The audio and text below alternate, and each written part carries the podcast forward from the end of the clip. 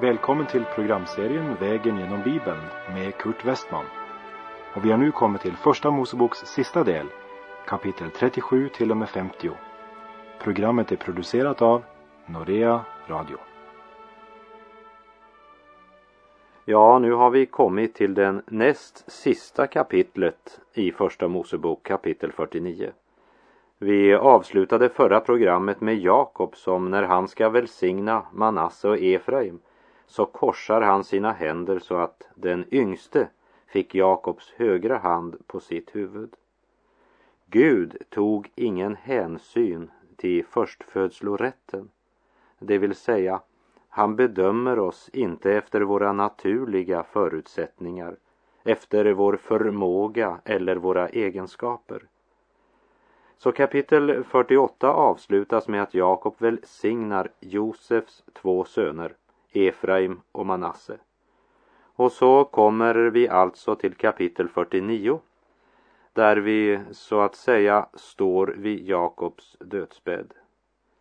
I förra kapitlet såg vi faktiskt hur han tog styrka till sig och satte sig upp i sängen på sin dödsbädd när han fick höra att Josef och hans söner hade kommit.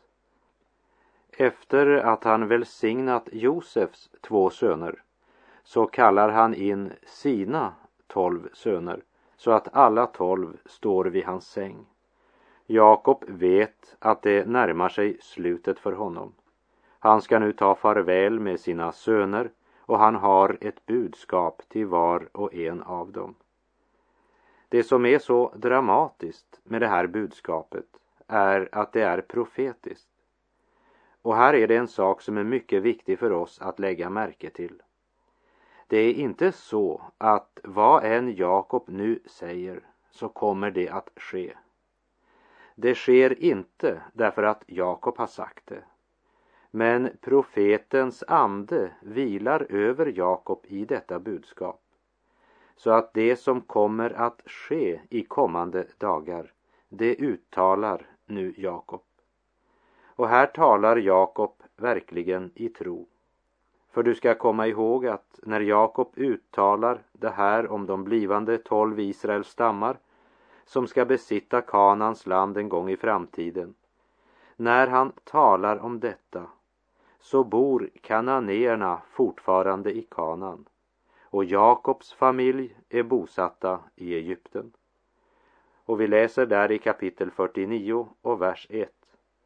Och Jakob kallade sina söner till sig och sade Församla er för att jag må förkunna för er vad som ska hända i kommande dagar. Det är många som talar om att vissa profetior om nationen Israel har blivit uppfyllda och det är sant. Men vi kan gå ännu mera i detalj genom att dela upp Israel i tolv stammar och lägga märke till att Gud hade något att säga till var och en av dessa stammar. Det är inte bara profetiorna angående Israel som har blivit uppfyllda. Men profetiorna för var och en av Israels tolv stammar har gått i uppfyllelse. Och det är i högsta grad värt att registrera. I det här kapitlet ska vi se vad som ska ske i kommande dagar eller i de sista tider som det står i några översättningar. Naturligt nog ska vi bara se på några av höjdpunkterna. Vi läser i vers 2. Kom tillhopa och hör, ni Jakobs söner, hör på er fader Israel. Den gamle Jakob sitter i sin säng. Tanken på att Jakobs budskap var fyllt med profetisk kraft har satt mer än en fantasi i aktivitet. Jag har sett tecknade eller målade bilder av Jakob där han ligger i sängen med upplyft hand och utstrålar en kraft som om han kunde resa sig upp. Det är inte sant. Han lutade sig mot sin stav som vi kan läsa i Hebreerbrevet 11. Jakob är en man som har varit på språng i hela sitt liv och han önskar att fortsätta. Döden är högst generande. Den kommer i det mest obekväma ögonblick Ett ögonblick då han verkligen önskade följa med i utvecklingen. Jag har själv avtal som ligger två år fram i tiden. Och inför sådana avtal måste jag ju alltid säga om Herren vill och jag får leva. Jakob lutar sig på sin vandringsstav. Han vill gärna fortsätta, men han orkar inte. Detta avsnitt i Bibeln blir ofta kallat för Jakobs välsignelse av sina söner. Och det kan ju kanske bero på att man lätt sammanfattar slutet av kapitel 48 med kapitel 49. Men det är egentligen inte rätt. Slutet av kapitel 48 talar om hur Jakob välsignar Josefs två söner, Efraim och Manasse. Och att han ger ett jordstycke i Kanan som personlig gåva till Josef. Men kapitel 49 handlar om hur Jakob kallar till sig sina tolv söner. Inte för att välsigna dem, men för att förkunna för dem vad som ska hända i kommande dagar. Och som du nog lägger märke till så är det också bara i avsnittet om Josef som Jakob nämner ordet välsignelse. Så kapitel 49 handlar alltså inte om att Jakob välsignar sina söner men om att han förkunnar ett profetiskt budskap. Och jag upplever det viktigt att nämna det innan vi ser på det budskap som var och en av Jakobs söner får höra. Och vi läser i vers 3 och 4. Ruben, min förstfödde är du, min kraft och min styrkas förstling, främst i myndighet och främst i makt. Du sjuder över som vatten, du ska inte bli den främste, ty du besteg din faders säng.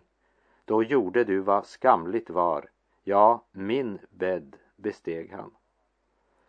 Äpplet faller inte långt ifrån trädet, säger ett ordspråk. Du sjuder över som vatten eller är ostadig som vatten. Jakob kan nog i Ruben känna igen en hel del ifrån sig själv. Obalanserad och ostadig som vatten kan gärna vara en beskrivning av Jakobs unga år. Och det var sant också när det gällde hans äldste son Ruben. Du ska inte bli den främste, det vill säga du kommer inte att få den fördel som egentligen tillkommer den förstfödde. Rubens livshistoria som Jakob här nämner är milt sagt en sorglig historia och vi ska inte fördjupa oss i den. Världen är mer än full nog av sorgliga livsöden och tragiska historier. Men vi bör väl nämna att dessa försyndelser avslöjar Rubens opolitliga karaktär samtidigt som det avslöjar en bristande respekt för det heliga. Men låt oss inte här gå in i detaljer. För Gud uppmanar oss inte heller att fastna i en människas synder eller fördjupa oss i andras fall. Tvärtom så ger Gud oss följande instruktion i Filipperbrevet 4 och vers 8. Till sist, mina bröder, allt som är sant, allt som är värdigt, allt som är rätt, allt som är rent, allt som är värt att älska, allt man talar väl om, allt vad dygd heter och allt vad som förtjänar att prisas, låt sådana ting uppfylla era tankar. Ändå har Guds ord tagit med det här avslöjandet om Rubens synd för att ge en sann och verklig bild av den mänskliga familjen som Romarbrevet uttrycker det i Romarbrevet 3 och vers 4. Det måste stå fast att Gud är sannfärdig även om varje människa är en lögnare. Vi är alla märkta av syndafallets skada det är bara en människa som aldrig kan kallas lögnare. Det är Människosonen Jesus Kristus. Han är sanningen, den upphöjde.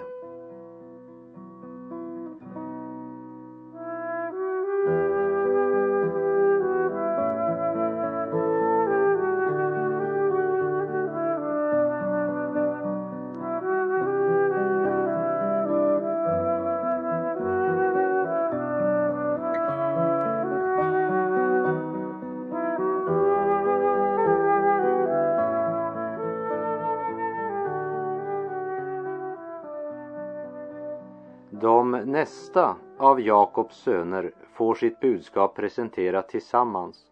De var helbröder, söner till Lea och vi läser i vers 5 till 7. Simeon och Levi är bröder.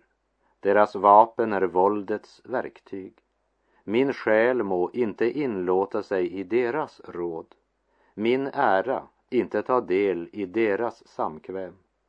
Ty i sin vrede dräpte de män och i sitt överdåd stympade de oxar. Förbannad vare deras vrede, som är så våldsam, och deras grymhet, som är så hård. Jag ska förströ dem i Jakob, jag skall förskingra dem i Israel.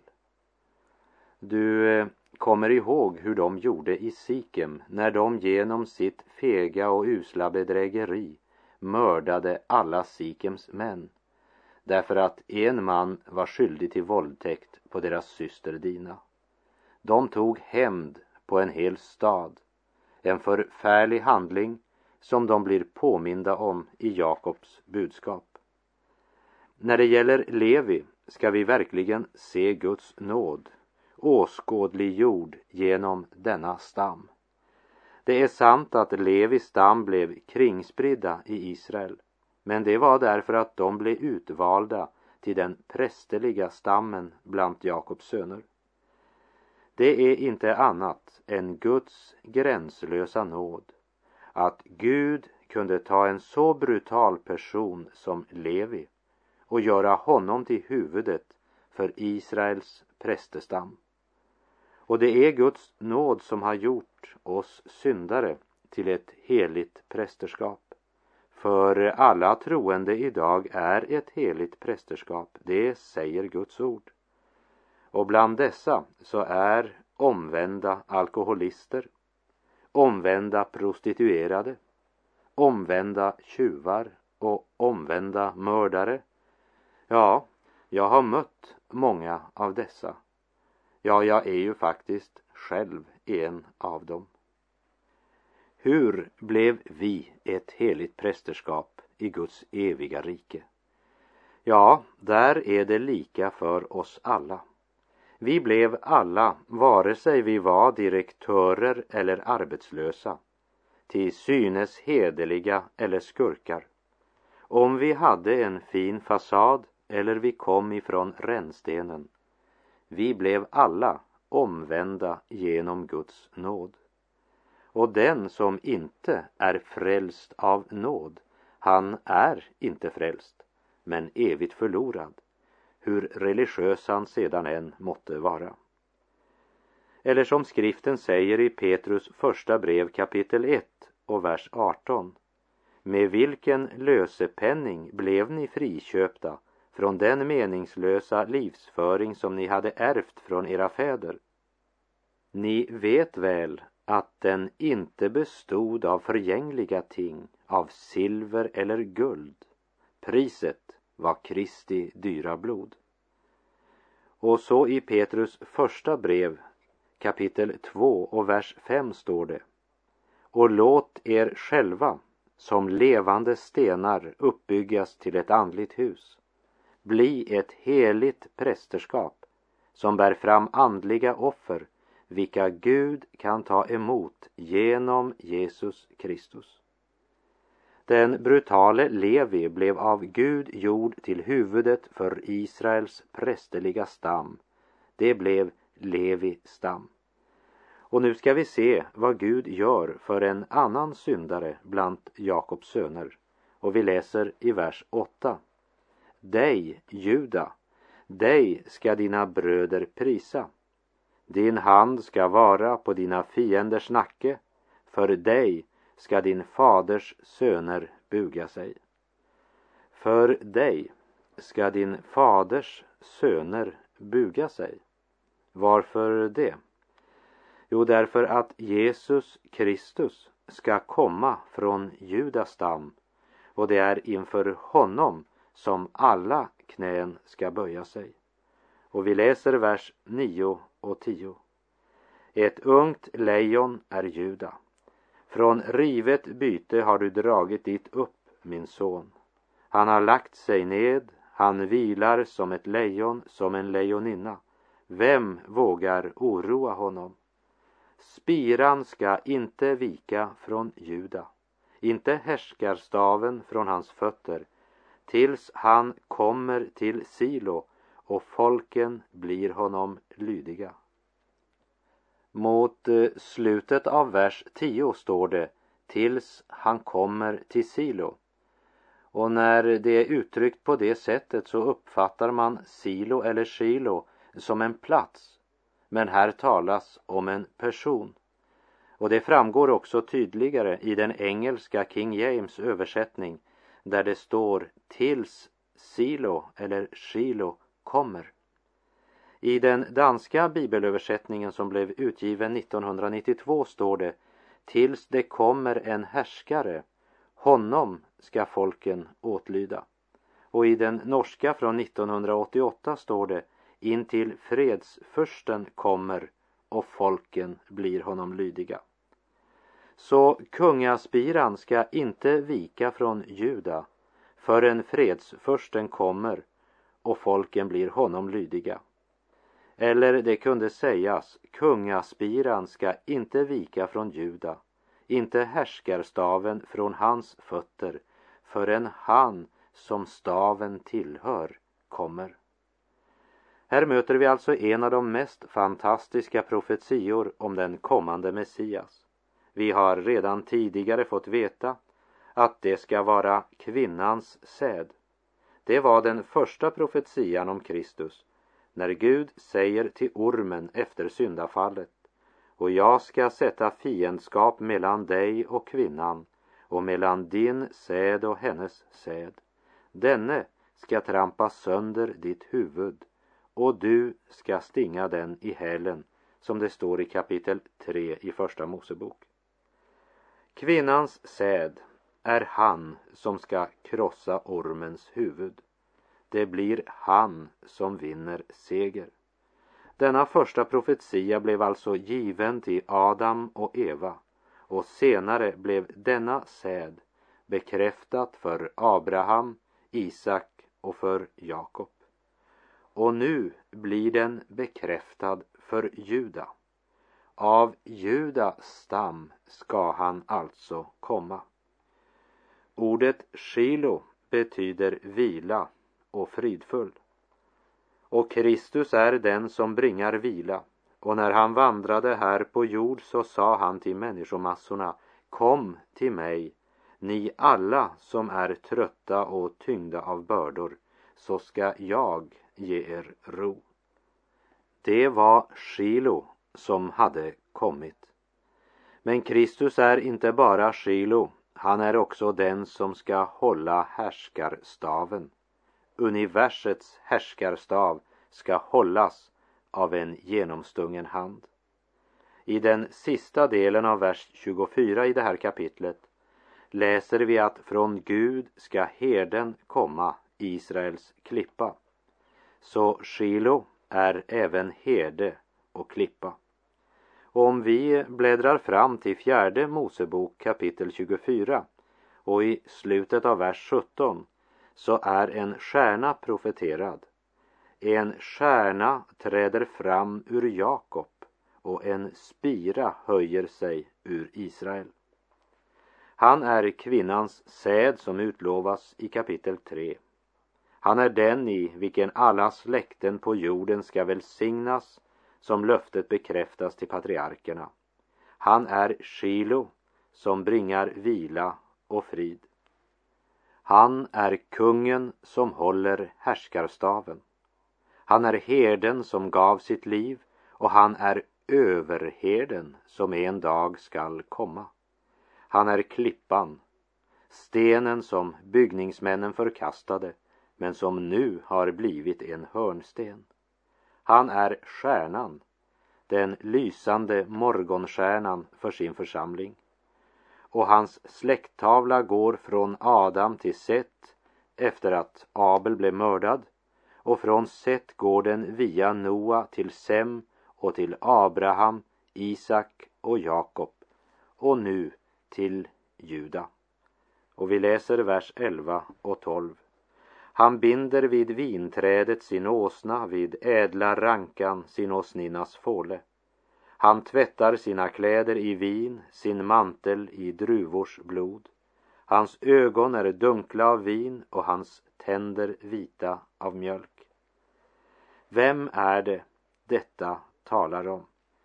Det är Kristus som red in i Jerusalem på en åsna och offrade sig själv som Messias, kungen och frälsaren.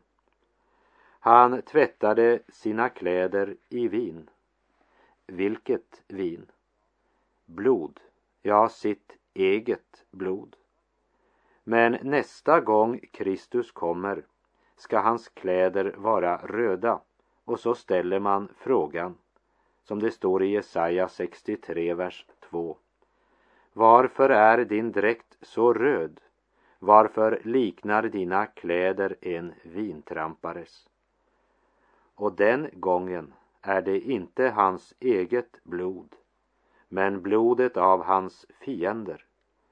Det förutsäger Kristi återkomst när han kommer för att döma. Profetian som här i Första Mosebok kapitel 49 är given till Juda är en av de förunderligaste och mest bemärkningsvärda profetior i hela skriften. Jesus Kristus.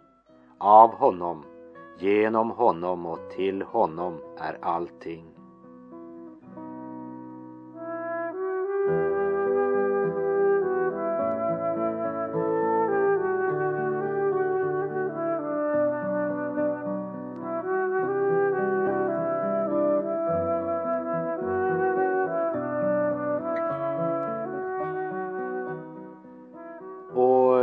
Verserna 13 till 21 talar Jakob till Sebulon, Isaskar, Dan, Gad, Aser och Naftali.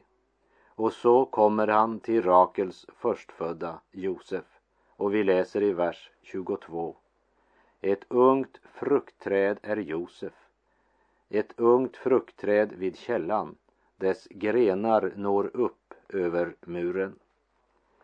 Josef hade lämnat Kanan och hamnat nere i Egypten men även där var han fortfarande ett vittne för Gud. Senare skulle hans söner Efraim och Manasse bli placerade i det område som senare i historien var Samarien. Det var kallat Hedningaområdet på Jesu tid. En plats med behov för evangelisering, vilket Jesus också gjorde. I Johannesevangeliets fjärde kapitel står det om hur han talade till Samariens folk och det började med en kvinna vid en brunn. Så kommer vi till verserna 23 till och med 26 där det talas om honom som är herden och klippan och vi märker hur Jakob försöker knyta Josef och hans två söner till Gud och till denna klippa. Och i vers 27 möter vi ordet om Benjamin som är en glupande ulv. Om morgonen förtär han rov och om aftonen utskiftar han byte. Det är en märklig profetia angående Benjamin. För Benjamin var mycket närt knuten till Juda och det är så pass starkt att Benjamin gör sällskap med Judas stam när riket blir delat. Benjamins stam var den enda som förblev i Davids hus så kommer vi till avsnittet 29 till 32. Och han befallde dem och sade till dem, jag ska nu samlas till mitt folk. Begrav mig vid mina fäder i grottan på hetiten Efrons åker. I den grottan som ligger på åkern i Makpela mittemot Mamre i Kanans land. Den åker som Abraham köpte till egen grav av hetiten Efron. Där de har begravt Abraham och hans hustru Sara där de också har begravt Isak och hans hustru Rebecka och där jag själv har begravt Lea. På den åkern som tillsammans med grottan där köptes av Hets barn. Vi ser att Jakobs död var inte det sista. Han skulle samlas till sina fäder. Han önskar att hans kropp ska begravas i den grav som Abraham hade köpt och betalt för. Han ville försäkra sig om att han skulle förbli i landet helt till den dag då han skulle uppstå från de döda för att leva i detta land. Vi lägger också märke till att Jakob känner sin familjehistoria. Det handlar nog inte så mycket om att han är intresserad att begravas vid sidan av Lea. För Rakel var ju trots allt begravd i Betlehem. Men han vill begravas där som han önskar uppstå. För att vara just där när Gud uppfyller sitt löfte till nationen Israel. Och vi läser i vers 33. När Jakob hade gett sina söner denna befallning drog han sina fötter upp i sängen och han gav upp andan och blev samlad till sina fäder. Det är intressant att lägga märke till att han hade fötterna på golvet helt till det sista. Jakob, bedragaren, som alltid hade försökt att komma först. Han tog allt han önskade och skydde inga medel för att få det. Han hade gått på sina två ben så att säga i egen kraft och litat på sin egen smarthet och sin egen begåvning. Han trodde han själv kunde ordna upp. Han behövde inte Gud. Han var sig själv nog, litade på egna meningar och var en bedragare. Men vid Peniel hade Gud gjort honom till krympling för att få fatt på denna arma själ. Efter den händelsen haltade Jakob. Varje steg i livet påminde honom om den Gud som mötte honom i Peniel. Med sin vandringsstav som tredje ben hade han vandrat vidare. För nu kunde han inte vandra vidare utan stöd. Och här sitter han nu på sin säng, lutad mot kryckan och nu har stunden kommit. Han släpper kryckan och drar upp fötterna och lägger sig ner för att dö. Det är Jakob. Hans liv avslutas med en troshandling där han ser framåt mot den dag då han ska uppstå i kanan, löfteslandet, i enlighet med Guds ord och löfte. Hebreerbrevet 11 och 13 säger I tron har alla dessa dött utan att ha fått ut det Gud hade lovat dem. De hade endast sett det i ett avlägset fjärran, hälsat det och bekänt att det var främlingar och pilgrimer på jorden. Och med det så säger jag tack för den här gången. På återhörande om du vill. Herren vare med dig. Må hans välsignelse vila över dig. Gud är god.